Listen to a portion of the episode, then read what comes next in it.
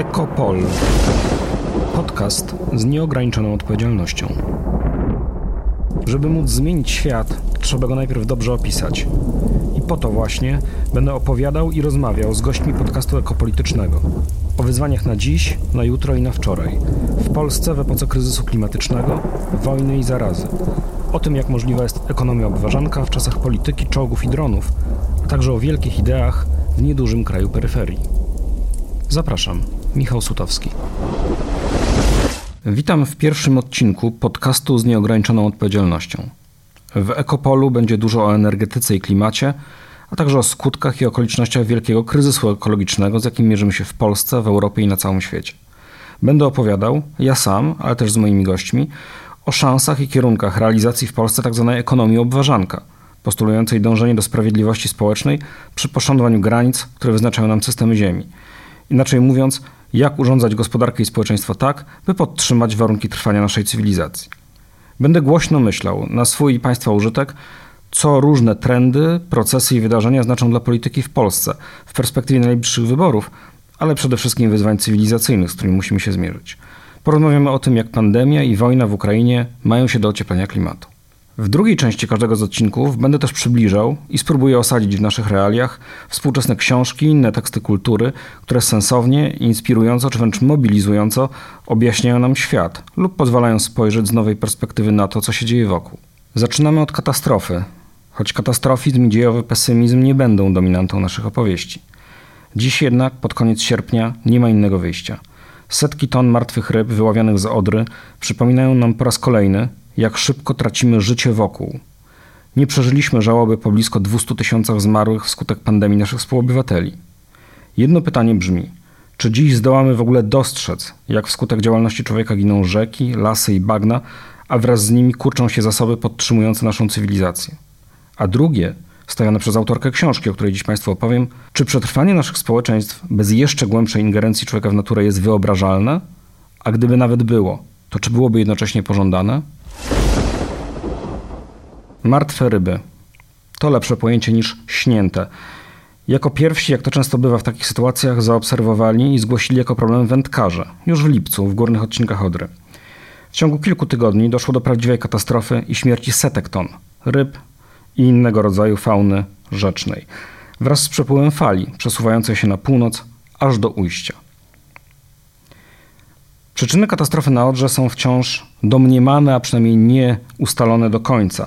Kilka z nich udało się na pewno wykluczyć, zwłaszcza obecność mezytylenu oraz rtęci. Rtęć faktycznie w rzece stwierdzono, ale to nie ona była przyczyną masowego umierania.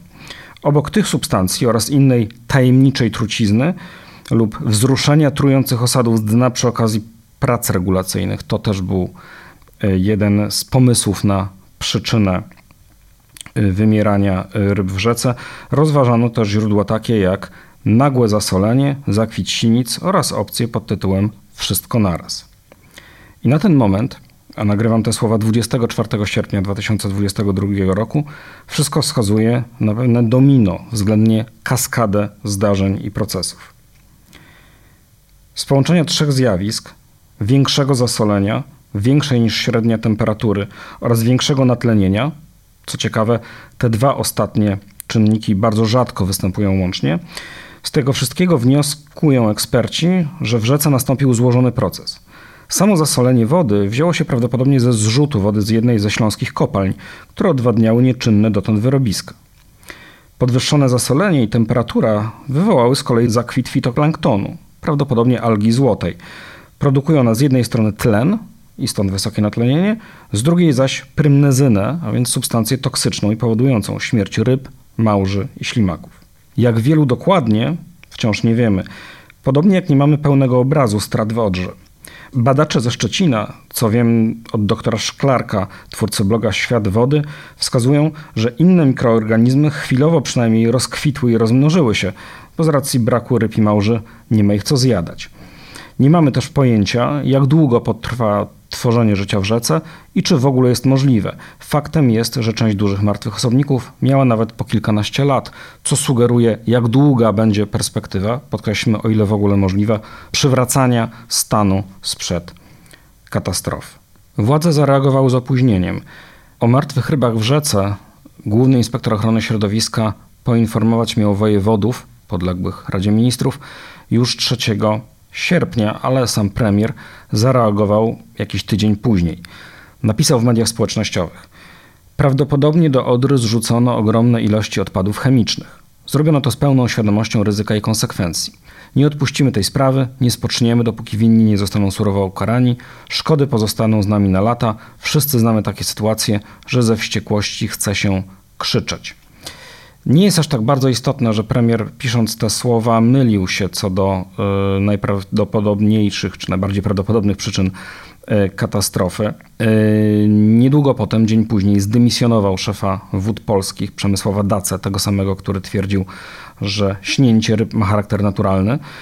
Zdymisjonował również inspektora ochrony środowiska, mimo że, jak wspominałem, inspektorat informował wojewodów, którzy no, niespecjalnie się zmobilizowali pod wpływem tej informacji do działania.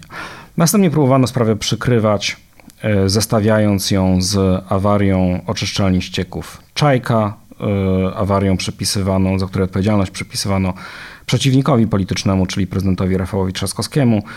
Potem e, mówiono o dezinformacji. Chodziło tutaj przede wszystkim o te informacje, które wypłynęły z Niemiec na temat wykrycia próbek e, rtęci w rzece. E, manipulowano wypowiedziami niemieckich urzędników, najpierw dezawuując te informacje, potem próbując oskarżyć opozycję o to, że z tematu rtęci próbuje zrobić oręż polityczny. W końcu się okazało, że rtęć faktycznie w rzece była, ale to nie ona odpowiadała za ginięcie ryb. No niemniej rtęć stała się E, no, jednym z leitmotywów na kilka dni przynajmniej e, sporu wokół e, Odry. Donald Tusk porównał Prawo i Sprawiedliwość do rtęci. Publicysta prorządowy Stanisław Janecki napisał o tym, że przy pomocy rtęci opozycja szykuje zamach stanu. No i na końcu okazało się, rząd przynajmniej to przyznał, że prawdopodobnie chodzi o złote algi i przyznając to można było odnieść wrażenie, że rząd metaforycznie oddycha e, z ulgą.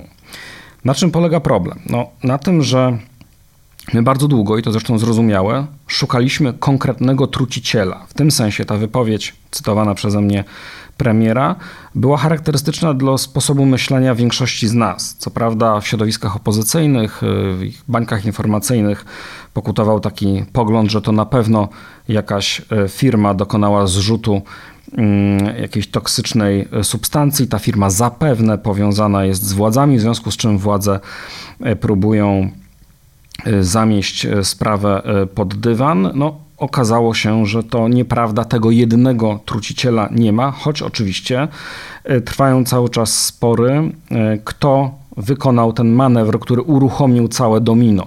No, czyli kto, jaki zakład przemysłowy, najprawdopodobniej kopalnia, dokonała zrzutu tej zasolonej y, wody.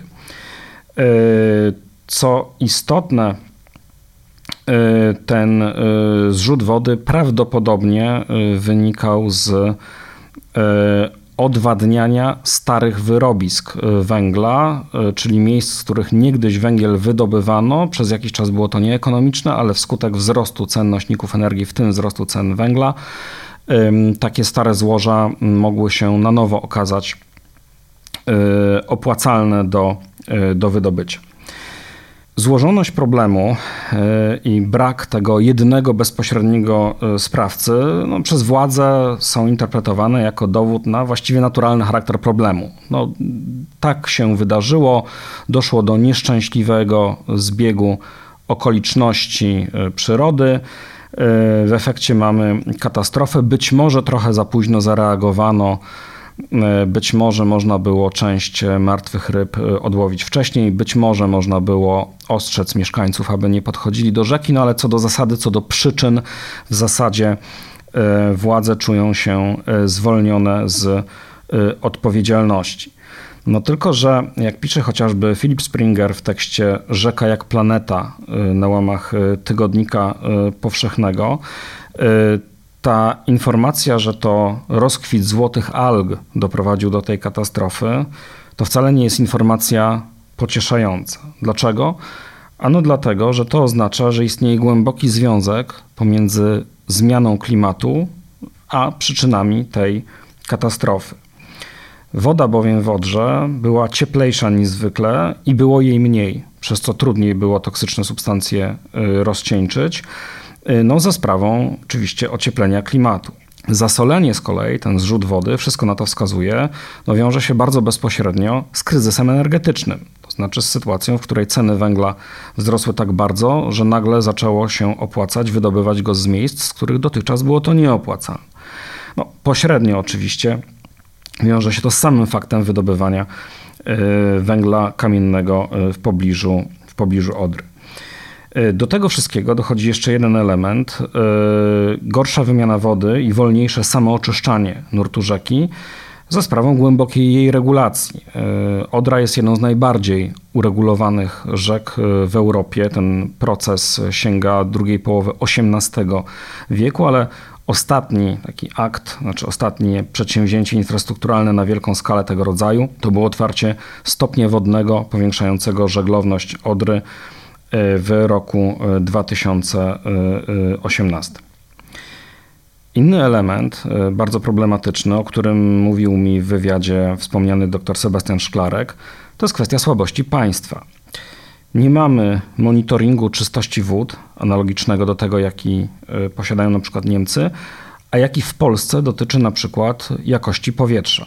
Warto przypomnieć, że ten system monitoringu jakości powietrza został w Polsce zorganizowany na dużą skalę po części za sprawą e, presji e, społecznej. Chodziło o uświadomienie sobie przez społeczeństwo dojmującego problemu smogu w miastach.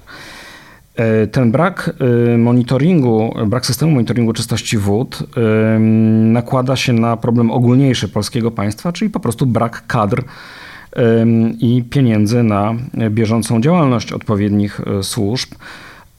Wspomniani przeze mnie wędkarze, którzy jako pierwsi zauważyli martwe ryby w rzece, zgłosili ten problem do odpowiednich służb, ale w jednym z laboratoriów państwowych usłyszeli, iż e, ryba nie zostanie dostarczone, zwłoki ryby nie zostaną przebadane ze względu na brak odczynników. Znowu, bardzo wielu zwolenników opozycji odczytywało to jako pierwszą próbę celowego zamiatania tematu pod dywan. Wszystko wskazuje na to, że był to po prostu efekt e, państwa z kartonu, efekt tego samego zjawiska, które ujawniło się już z wielką mocą przy okazji pandemii, to znaczy kiedy państwo wypierało bądź wypychało odpowiedzialność, przerzucało ją, przerzucało ją na zewnątrz, y, czy to retorycznie na żywioł natury, czy to praktycznie na konkretnych y, obywateli.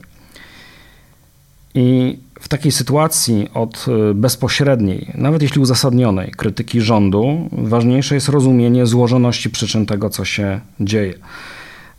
Gdyby faktycznie to jakaś zaprzyjaźniona, zakolegowana z elitą obecnej władzy fabryka, czy też po prostu lokalny Janusz biznesu wpuścili toksyny do wody, e, a to się zdarza, bo e, jesienią zeszłego roku w Odrze płynął na przykład fenol, no to sprawa byłaby dużo e, prostsza. Niestety no, niewiele przyniesie nam y, nawet stwierdzenie z całą pewnością, czy bardziej winny jest tutaj Główny Inspektorat Ochrony Środowiska, premier Morawiecki, wojewodowie, Wody Polskie, Niemcy czy Donald Tusk.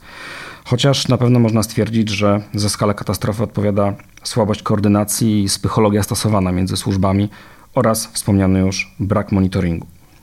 Najważniejsze w tej sprawie, najważniejsze do dostrzeżenia i zrozumienia jest to, że oto wraz zginięciem ryb małży ślimaków na Odrze, czy w Odrze, dostajemy po raz pierwszy chyba od lat 80. tak namacalne świadectwo katastrofy ekologicznej na skalę makro. W latach 80. przemysł jawnie w zasadzie zatruwał rzeki, lasy, atmosferę. E, wiadomo było, te informacje przebijały się nawet do mediów oficjalnych o umierających lasach w górach izerskich czy w Karkonoszach. Y, wiadomo było o tym, że w Polsce w zasadzie nie ma wód o zerowej y, klasie mm, czystości.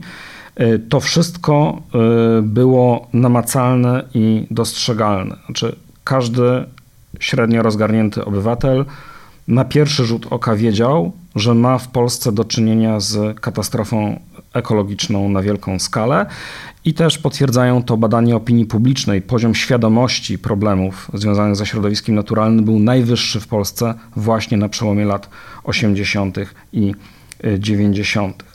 I dziś znowu po raz pierwszy, być może z zastrzeżeniem na pewien wyjątek, jakim był, jakim był wspomniany przeze mnie już smog, po raz pierwszy dostajemy taką katastrofę, która już nie jest spowodowana przez jakieś konkretne kominy fabryczne czy zrzuty ścieków zdającego się wskazać i nazwać po imieniu kombinatu przemysłowego, lecz powiązane z całym szeregiem zaniedbań. Czy martwe ryby to zatem nie jest ani efekt naturalnych procesów, jak chcieliby twierdzić przedstawiciele władzy, ale też nie jest to efekt jakiegoś pojedynczego przestępstwa ekologicznego. Jak pisała na łamach krytyki politycznej Justyna Drat, śmierć Odry jest oczywiście czyjąś namacalną i konkretną winą.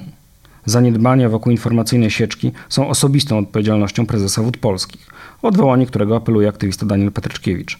Tu na marginesie dodam, że prezes Wód Polskich y, został faktycznie niedługo po tej petycji odwołany. Jednocześnie tragiczny wymiar tej katastrofy to część całościowych zaniedbań cywilizacyjnych. Tego, jak patrzymy na wodę, jak nie potrafimy się nią zaopiekować i nadać przestępstwom przeciwko niej należytego ciężaru. Nie potrafimy traktować serio zaniedbań wokół kwestii retencji, marnowania wody, osuszania mokradeł.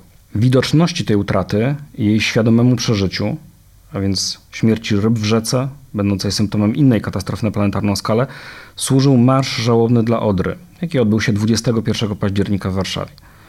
Jego organizatorki i animatorzy tak tłumaczyli swoje motywacje. Katastrofa klimatyczna i kryzys bioróżnorodności już tu są. To jest jej kontur, zarys, który wyłania się coraz szybciej i wdziera się do naszej codzienności. Największe rzeki w Polsce i Europie prawie wyschły lub mają rekordowo niskie stany wody. Przyczynami są zmiany klimatyczne napędzane emisjami gazów cieplarnianych, pochodzących m.in. ze spalania paliw kopalnych, regulacji i betonowania rzek, osuszanie mokradeł i torfowisk, megalomańskie pomysły dróg wodnych czy kolejnych zapór zabójczych dla ekosystemów rzek. Dodatkowo mamy w Polsce kompletny brak nadzoru nad zrzutem ścieków i trucizn do rzek i jezior, brak egzekucji prawa w zakresie przestępstw przeciwko środowisku, chaos organizacyjny w przypadku dziejących się nagłych zdarzeń, czego przykładem jest nie tylko katastrofa w Odrze, w przypadku której od ponad dwóch tygodni nie znamy nawet oficjalnej przyczyny. Ta żałoba mm, nie ma służyć pogodzeniu się z tym, co nieuchronne, lecz uświadomić proces, z którym trzeba się czynnie mierzyć. Przede wszystkim zbiorowo i przede wszystkim politycznie. Na przywództwo polityczne, które skutecznie i masowo poniesie tę świadomość i potrzebę działania na sztandarze, pewnie musimy jeszcze poczekać. E, to wszystko, co działo się wokół Odry, pokazuje jednak wielość możliwości działania. Żałoba po rzece, jak podkreśla psycholożka Magdalena Budziszewska, uwrażliwia nas na cierpienie, ale też po prostu bycie istot pozaludzkich poszerza granice naszej empatii. Akcja wyławiania martwych ryb, organizowana początkowo oddolnie przez Polski Związek Wędkarzy, pokazuje, że w sprawie ekologii możliwe są nieoczywiste, nawet jeśli doraźne sojusze środowisk skądinąd sobie odległych. Ekolodzy i wędkarze zapewne inaczej definiują granice swojej empatii wobec różnych istot. Zapewne nie zgodziliby się co do słuszności tezy, że rzeki i ryby są przede wszystkim dla ludzi. Mogą jednak wspólnie domagać się monitorowania jakości wód w rzekach i protestować przeciwko zamianie pełnych flory i fauny akwenów w betonowe rowy melioracyjne. Zgodzą się też, że sposób myślenia obecnego rządu o przyrodzie nie zdaje egzaminu. Einsteinowi przypisuje się słowa, przypisuje, bo tak naprawdę ich nie wypowiedział, że nie można rozwiązać problemu tym samym sposobem myślenia, który do niego doprowadził. Wiceminister infrastruktury Grzegorz Witkowski powiedział na spotkaniu z aktywistami, że dzięki śluzom i żeglownej Odrze nie mamy problemu od kanału Gliwickiego aż do Malczyc, a tam, gdzie jest Odra swobodnie płynąca, bo państwo pseudoekolodzy blokują inwestycje, jest syf. Koniec cytatu.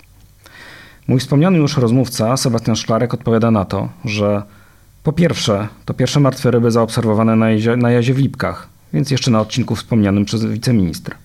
Po drugie, to na kanale Gliwickim, czyli sztucznym tworze zrobionym pod żeglugę. Odnotowywano martwe ryby już od marca tego roku.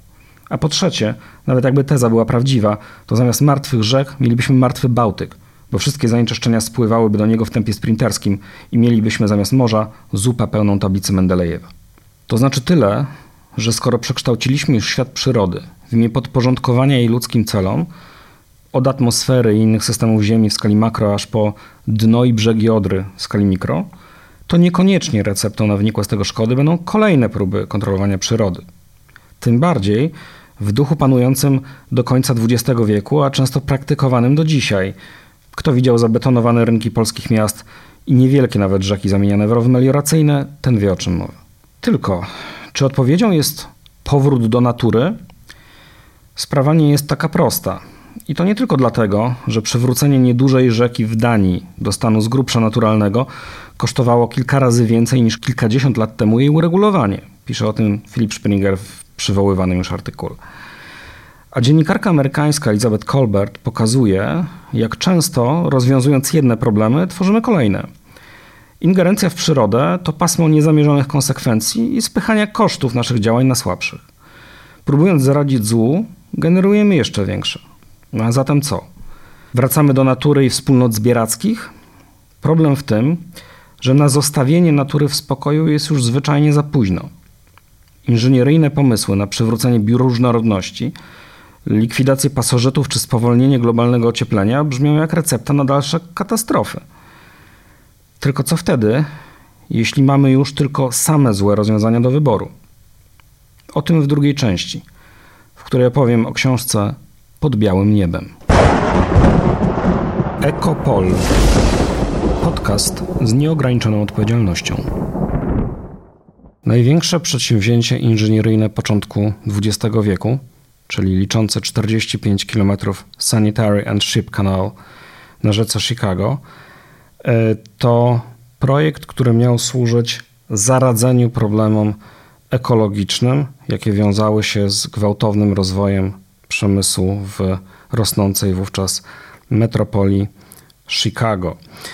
E, tamtejsze zakłady, w tym największe na świecie rzeźnie, produkowały niesłychaną ilość szkodliwych, nieoczyszczanych wówczas e, odpadów i śmieci. Wszystko to odprowadzano do rzeki Chicago, płynącej do jeziora Michigan.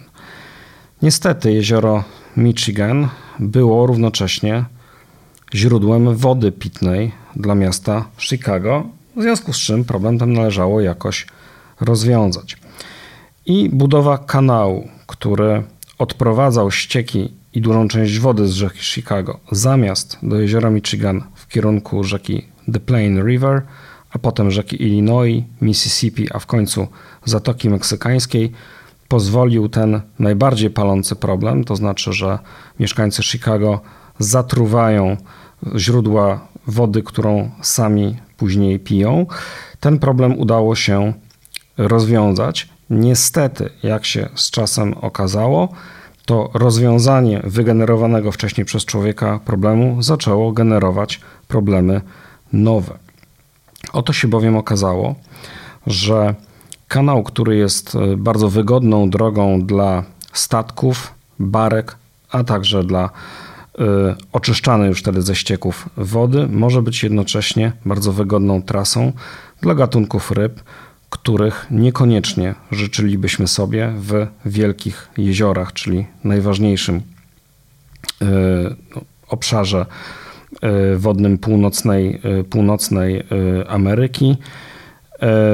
Tak się złożyło, że przez kanał pod prąd zechciały do wielkich jezior spływać inwazyjne gatunki azjatyckich karpi, między innymi tołpygi E, białe. Gdyby udało im się dostać do wielkich jezior, mogłyby ze względu na swoje rozmaite przewagi ewolucyjne zlikwidować e, niemal całą faunę mm, tych wielkich jezior i e, zniszczyć tamtejszy ekosystem. A skąd w Stanach Zjednoczonych pojawiły się azjatyckie karpie? No a stąd, że sprowadzono je w latach 60. i w latach 70. po to, aby pomogły rozwiązać problem glonów e, zarastających e, wody m.in. stanu Arkansas i wyjątkowo uciążliwych z punktu widzenia hodowców ryb, m.in. sumów, e, którzy tworzyli wówczas w Stanach wielkie, wielkie farmy i wielkie stawy hodowlane dla tych ryb.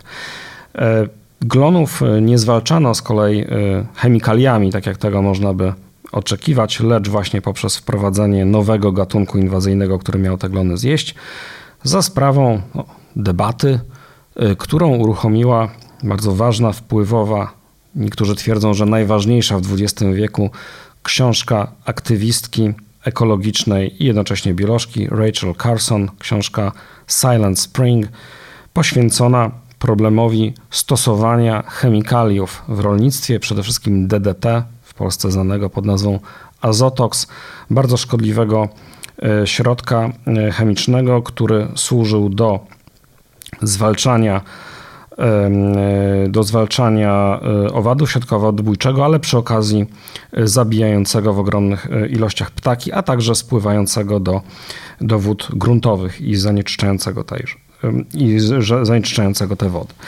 No i w związku z tym, że po wielkiej dyskusji wokół książki Carson społeczeństwo świadome, dużo bardziej świadome e, szkód ekologicznych związanych z zastosowaniem chemikaliów w rolnictwie, zaczęło szukać, no, a także różne instytucje państwowe oraz chociażby hodowcy, zaczęli szukać innych rozwiązań. No i tutaj gatunki inwazyjne, czyli taka interwencja, ale biologiczna, a nie chemiczna, wydawała się rozwiązaniem optymalnym. No i jednym z przejawów, przykładów takich, takiego rozwiązania było sprowadzanie e, azjatyckich karpi, które miały poradzić sobie z problemem nadmiernie rozrastających się w wodach e, glonów. Z glonami poradziły sobie one bardzo dobrze, niestety jeszcze lepiej poradziły sobie z pozostałymi gatunkami, rozmnożyły się ponad miarę i nie dość, że trzeba było zbudować elektryczne bariery y, na kanale i na rzece po to, żeby y, karpie nie mogły przepłynąć w górę do z dorzecza Mississippi do wielkich jezior, to jeszcze trzeba je było odławiać na masową skalę i znaleźć na nie jakiś pomysł. Znaczy, co z tymi wszystkimi karpiami zrobić. E, Amerykanie wpadli oczywiście na pomysł biznesowy, to znaczy taki, skoro karpi jest bardzo dużo, e, no to trzeba, e, warto byłoby zachęcić konsumentów do tego, żeby je spożywali. Karpie, jak wiadomo, to ryby mocno ościste niespecjalnie przypadły do gustu Amerykanom.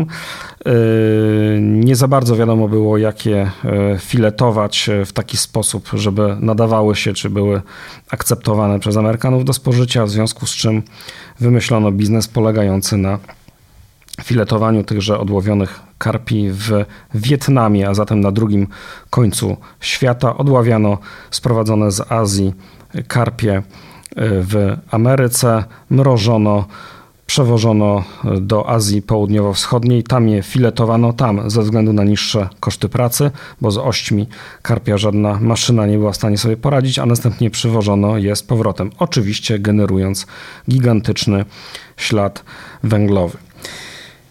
To jest jedna z opowieści, e, jakie znajdziemy e, w książce Pod białym niebem Elizabeth Colbert, amerykańskiej dziennikarki, autorki New Yorkera, y, znanej może najbardziej na świecie za sprawą głośnej książki Szóste Wymieranie, y, opisującej przyspieszoną zagładę różnych gatunków zwierząt i roślin związaną z przemianami cywilizacyjnymi wywołanymi przez człowieka.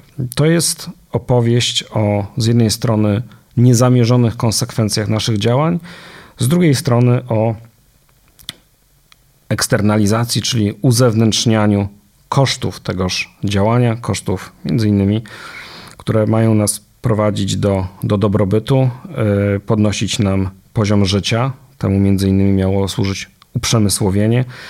Yy, z drugiej strony, jak wiadomo, rodzi ono bardzo poważne efekty uboczne. Yy, tych historii jest oczywiście więcej. Przeczytamy w książce także o tym, jak to budowa systemów tam i wałów przeciwpowodziowych na rzece Mississippi miała posłużyć ochronie Nowego Orleanu przed cyklicznym, regularnym zalewaniem e, zamieszkałych czy zamieszkiwanych od XVIII wieku terenów e, przez rzekę.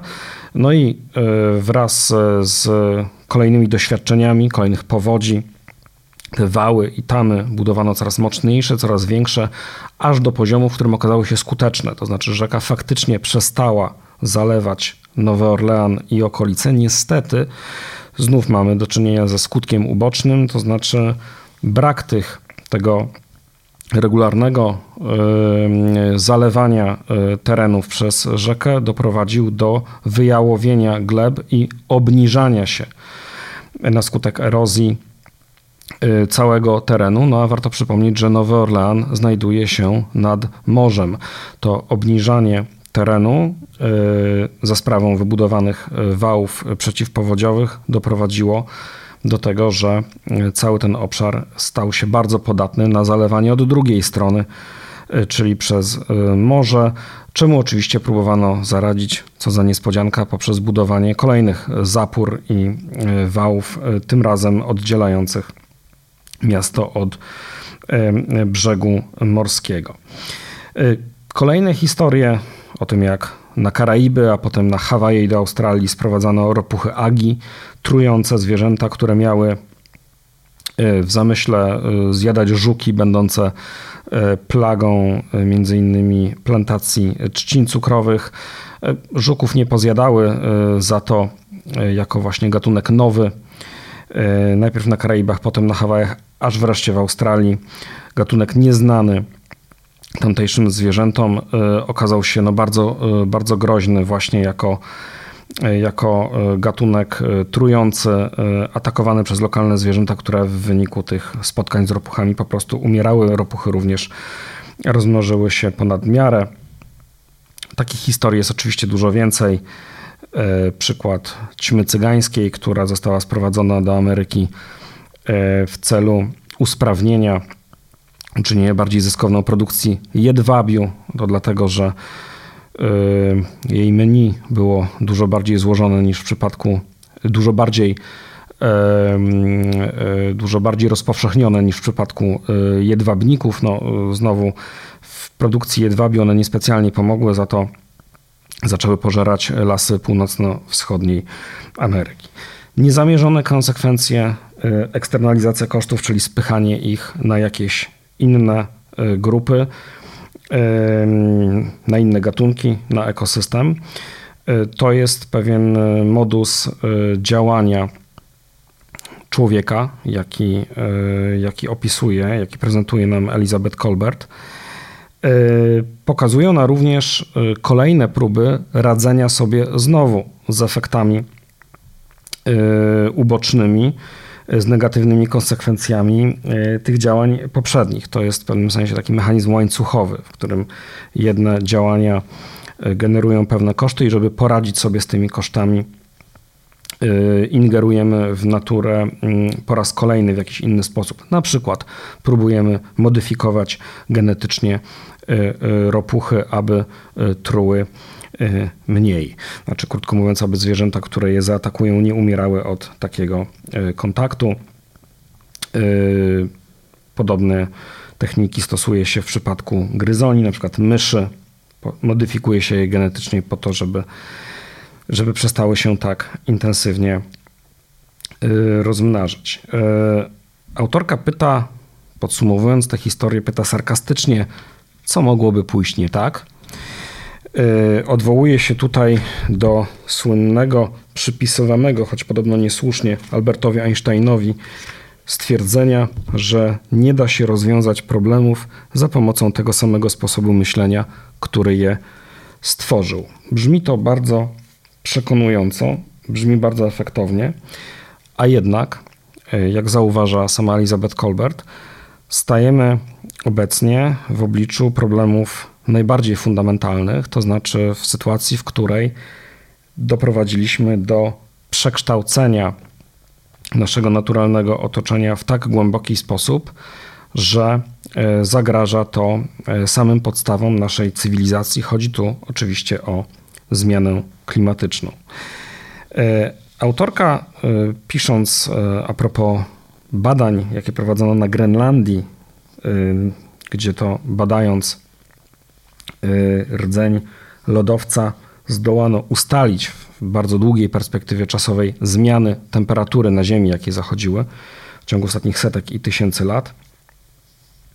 I wskazuje ona na bardzo niepokojące wnioski. Oczywiście takie, które możemy y, znaleźć również y, w całym szeregu innych badań. Tutaj jednak brzmią one szczególnie wymownie.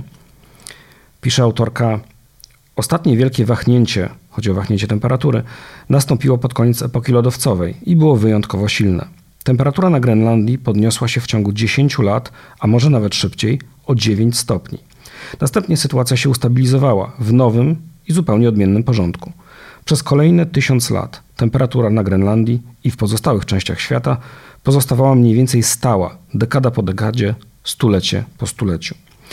Wszystkie cywilizacje kończą się wraz z okresem względnej stabilności klimatycznej.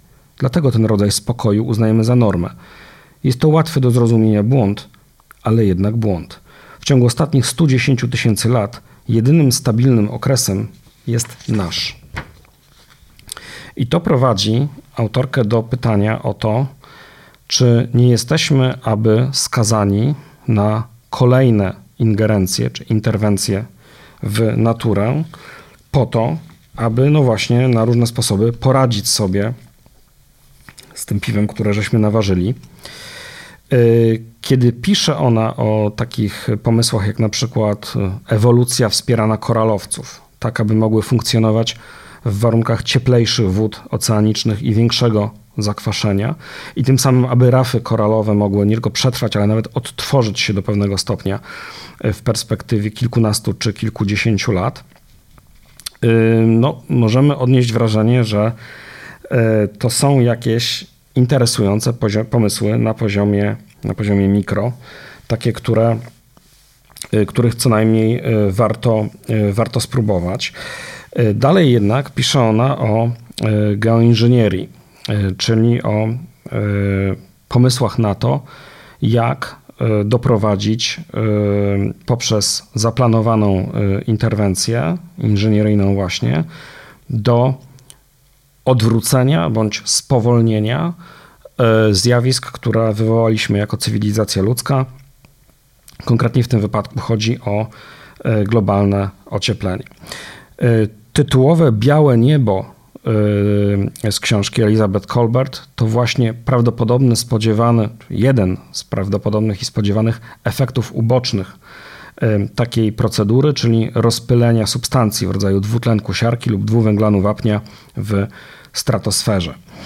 E, pomysł regulowania temperatury całej Ziemi jawi się jako dość szalony. Elizabeth Colbert pisze o możliwych, niesprawdzonych oczywiście, bo nie było takiej możliwości, koszmarnych skutkach ubocznych takiego postępowania, na przykład zmian w, we wzorcach opadów, które na przykład mogłyby spowodować, że w jakimś obszarze świata opady zanikną zupełnie, a, a inne tereny spotkają się z, czy zostaną dotknięte mm, katastrofalnymi y, powodziami. E, wskazuje ona e, również, że no ten, ten proces, ta procedura jest trudna do zrealizowania w zasadzie z tych samych powodów, dla których tak trudno jest różnym krajom na świecie dogadać się w sprawie normalnej polityki klimatycznej, czyli na przykład polityki ograniczania emisji. Mimo, że technologicznie jest to procedura niespecjalnie skomplikowana, odpowiednia ilość samolotów musiałaby wystartować, wlecieć w stratosferę i tam dokonać rozpylenia odpowiedniej ilości rzeczonej y, substancji. Wydawałoby się, że to taka kolejna, kolejny przykład świadczący o tym, y, z jak wielką pychą mamy do czynienia wśród y, naukowców, ekspertów, publicystów będących zwolennikami geoinżynierii. To doskonale wpisuje się w to przywołane przeze mnie, przypisywane Einsteinowi zdanie, prawda? To znaczy, że przez e, daleko idącą ingerencję w naturę doprowadziliśmy nas samych, naszą cywilizację na krawędź katastrofy, a teraz chcemy tę katastrofę powstrzymać, rozpylając jakąś substancję w atmosferze, konkretnie w stratosferze, czyli w jednej z górnych jej e, warstw, po to, żeby obniżyć e, ilość promieni słonecznych docierających do Ziemi, ergo obniżyć w efekcie czy zniwelować efekt Y, efekt y, cieplarniany. No tylko, że problem polega na tym, że bardzo wiele wskazuje na to, iż ta szalenie ryzykowna procedura, niesprawdzona, nieprzebadana, w zasadzie niemożliwa do przebadania w warunkach laboratoryjnych, bo przecież mówimy o procesie dotyczącym całej, całej Ziemi. E, no, jest przedmiotem e, rozważań i refleksji ludzi szczerze zatroskanych problemem zmiany klimatycznej i przerażonych niemożnością politycznego działania, które mogłoby odwrócić dotychczasowe trendy, czyli wzrost emisji gazów cieplarnianych. W wywiadzie, jakiego Elizabeth Colbert udzieliła mi na łamach krytyki politycznej, podsumowuje ona to tymi słowy. Te wszystkie przykłady pokazują, w jak rozpaczliwym położeniu się znaleźliśmy. Skoro ci wszyscy naprawdę bardzo poważni ludzie, wybitni często naukowcy, widzą w tym największą szansę, w tym, czyli w geoinżynierii, na uratowanie ekosystemów, to powinno pokazywać nam grozę problemu. Chodzi o geoinżynierię, ale także Y, działania na, bardziej na poziomie mikro, tak jak ta y, wspomniana ewolucja y, wspomagana koralowców. Pytam, no to co robić? I odpowiedź brzmi: Paul Kingsnorth, dość mroczny ekolog, powiedział mniej więcej coś takiego, że w tym momencie nikt nie ma odpowiedzi, że możemy tylko zadawać pytania. Uważam, że przekaz mojej książki jest podobny. Nie mamy odpowiedzi, teraz już każdy wybór będzie pod jakimś względem zły. Mój kolega, wybitny fizyk, wysłał mi niedawno roboczy tekst z wyliczeniem możliwych odpowiedzi na zmianę klimatu. I w nagłówku było coś takiego, że all choices are lousy, czyli wszystkie wybory są parszywe. Skoro technologicznie jesteśmy zdolni do dużej adaptacji, ale politycznie się raczej cofamy, nie mówiąc o żadnym postępie, to siłą rzeczy będziemy coraz chętniej sięgać właśnie po rozwiązania technologiczne. Nie mówię, że mamy pod ręką jakieś cudowne alternatywy, które pozwolą się nam chwycić za ręce, zatańczyć przy zachodzie słońca i dogadać się co do redukcji emisji. Ale nawet tam, gdzie polityka mogłaby realnie pomóc, choćby w kwestii zmiany w energetyce, zawodzi. Ja dopytuję, ale przecież technologia jest niepewna i rodzi wielkie ryzyka. No tak, powtórzę. Przez zaniechania polityczne schrzaniliśmy już tak wiele, że prawdopodobnie nie będzie innego wyjścia. Zostaną nam pewnie tylko rozwiązania technologiczne. Choć słowo rozwiązania proszę wziąć w cudzysłów. E, książka Elizabeth Colbert dlatego jest tak bardzo ciekawa, że ten cały szereg przykładów nie prowadzi jednocześnie do najbardziej oczywistego wniosku, to znaczy, że powinniśmy po prostu zaprzestać ingerencji w naturę. E, nie tylko dlatego, że natura bez cywilizacyjnych Y, ludzkiego autorstwa przekształceń po prostu nie istnieje, a nawet gdyby się nas jakimś cudem pozbyła, niczym w proroctwach zmarłego niedawno Jamesa Lovelocka, autora Zemsty Gai, to i tak będzie już nieodwracalnie przekształcona za sprawą zmiany, jakie, jakie, do jakich y, doszło wskutek działalności ludzkiej w poszczególnych systemach Ziemi. To dotyczy oczywiście temperatury, obecności CO2 w atmosferze, ale także całego szeregu innych zjawisk. Natura jest zatem bytem nie osobnym od człowieka, lecz nieodwracalnie przez człowieka zmodyfikowanym.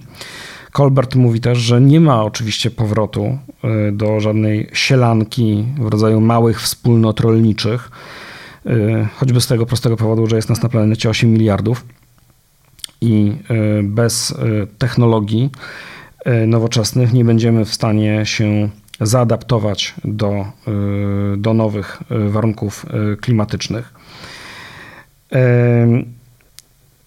Colbert mówi nam coś innego. Będąc z jednej strony głęboko sceptyczna wobec tych wszystkich pomysłów na, na kolejne ingerencje w naturę, wobec tych pomysłów na kupowanie czasu, na przykład poprzez przejściowe obniżenie temperatury w atmosferze za sprawą mechanizmów geoinżynieryjnych, czy chociażby odtwarzania bezcennych raf koralowych metodą wspomaganej ewolucji. Colbert jest bardzo sceptyczna i co do tego, czy one w ogóle mogą zadziałać, y, czy może, czy, czy da się je zorganizować na skalę adekwatną do wyzwania i wreszcie, czy skutki uboczne ich zastosowania nie byłyby straszniejsze od od, od sytuacji, w której ich w ogóle zaniechamy. A jednocześnie jest głęboko pesymistyczna, jeśli chodzi o no, możliwości zaradzenia kryzysowi ekologicznemu, kryzysowi klimatycznemu metodami sprowadzającymi się tylko do, do redukcji Y, emisji y, y, gazów cieplarnianych. Ona próbuje nie być zwolenniczką dumizmu, czy mówiąc po polsku, zagładyzmu, tylko mówiąc takiego podejścia, że nic już w ogóle nie da się zrobić, jest za późno, jesteśmy skazani na klęskę. Jednocześnie wskazuje nam, że te rozwiązania po które będziemy prawdopodobnie musieli sięgać, by zachować co się da z naszej cywilizacji, żeby przekształcić tyle, ile, ile konieczne, że one będą niedoskonałe, że prawdopodobnie ich zastosowanie będzie potem wymagało kolejnych interwencji w naturę. One będą rodziły swoje skutki uboczne i te skutki uboczne będą nierówno, nierówno rozłożone, nierówno także w wymiarze społecznym. I to prowadzi do wniosku, że kwestia sprawiedliwości społecznej będzie nierozłączną od kwestii polityki klimatycznej i ekologicznej. A jeśli elity, jeśli decydenci e, w polityce, w biznesie nie wezmą tego pod uwagę, to najpierw społeczna zasada rzeczywistości uderzy w samą możliwość prowadzenia klimatycznej, klimatycznej polityki. E, tutaj hashtag żółte kamizelki. A z drugiej strony, jeśli polityka odpowiednia klimatyczna, polityka zostanie powstrzymana, spowolniona, no to niedługo potem uderzy w nas zasada rzeczywistości już nie społecznej, ale fizycznej, a nasza cywilizacja może nie przetrwać zmiany ekologicznych warunków brzegowych, w jakich funkcjonuje. Dlatego w moim przekonaniu wniosek z książki Elizabeth Colbert jest taki, że musimy działać w sytuacji bez precedensu, nie mając gotowych rozwiązań, a i nawet pewności, czy kiedyś zdołamy je wypracować i zastosować. A o tym, jakie mamy możliwości działania tu i teraz, w Polsce, po pandemii albo w trakcie, z wojną tuż za granicą i kryzysem usług publicznych, będę opowiadać i rozmawiać z moimi gośćmi w kolejnych odcinkach Ekopolu, podcastu z nieograniczoną odpowiedzialnością. To był Ekopol podcast z nieograniczoną odpowiedzialnością. Mogą go Państwo znaleźć na stronie www.krytykapolityczna.pl, a także na platformach streamingowych, takich jak Spotify, SoundCloud czy Apple Podcast. Prowadził go Michał Sutowski. Dziękuję za uwagę i do usłyszenia.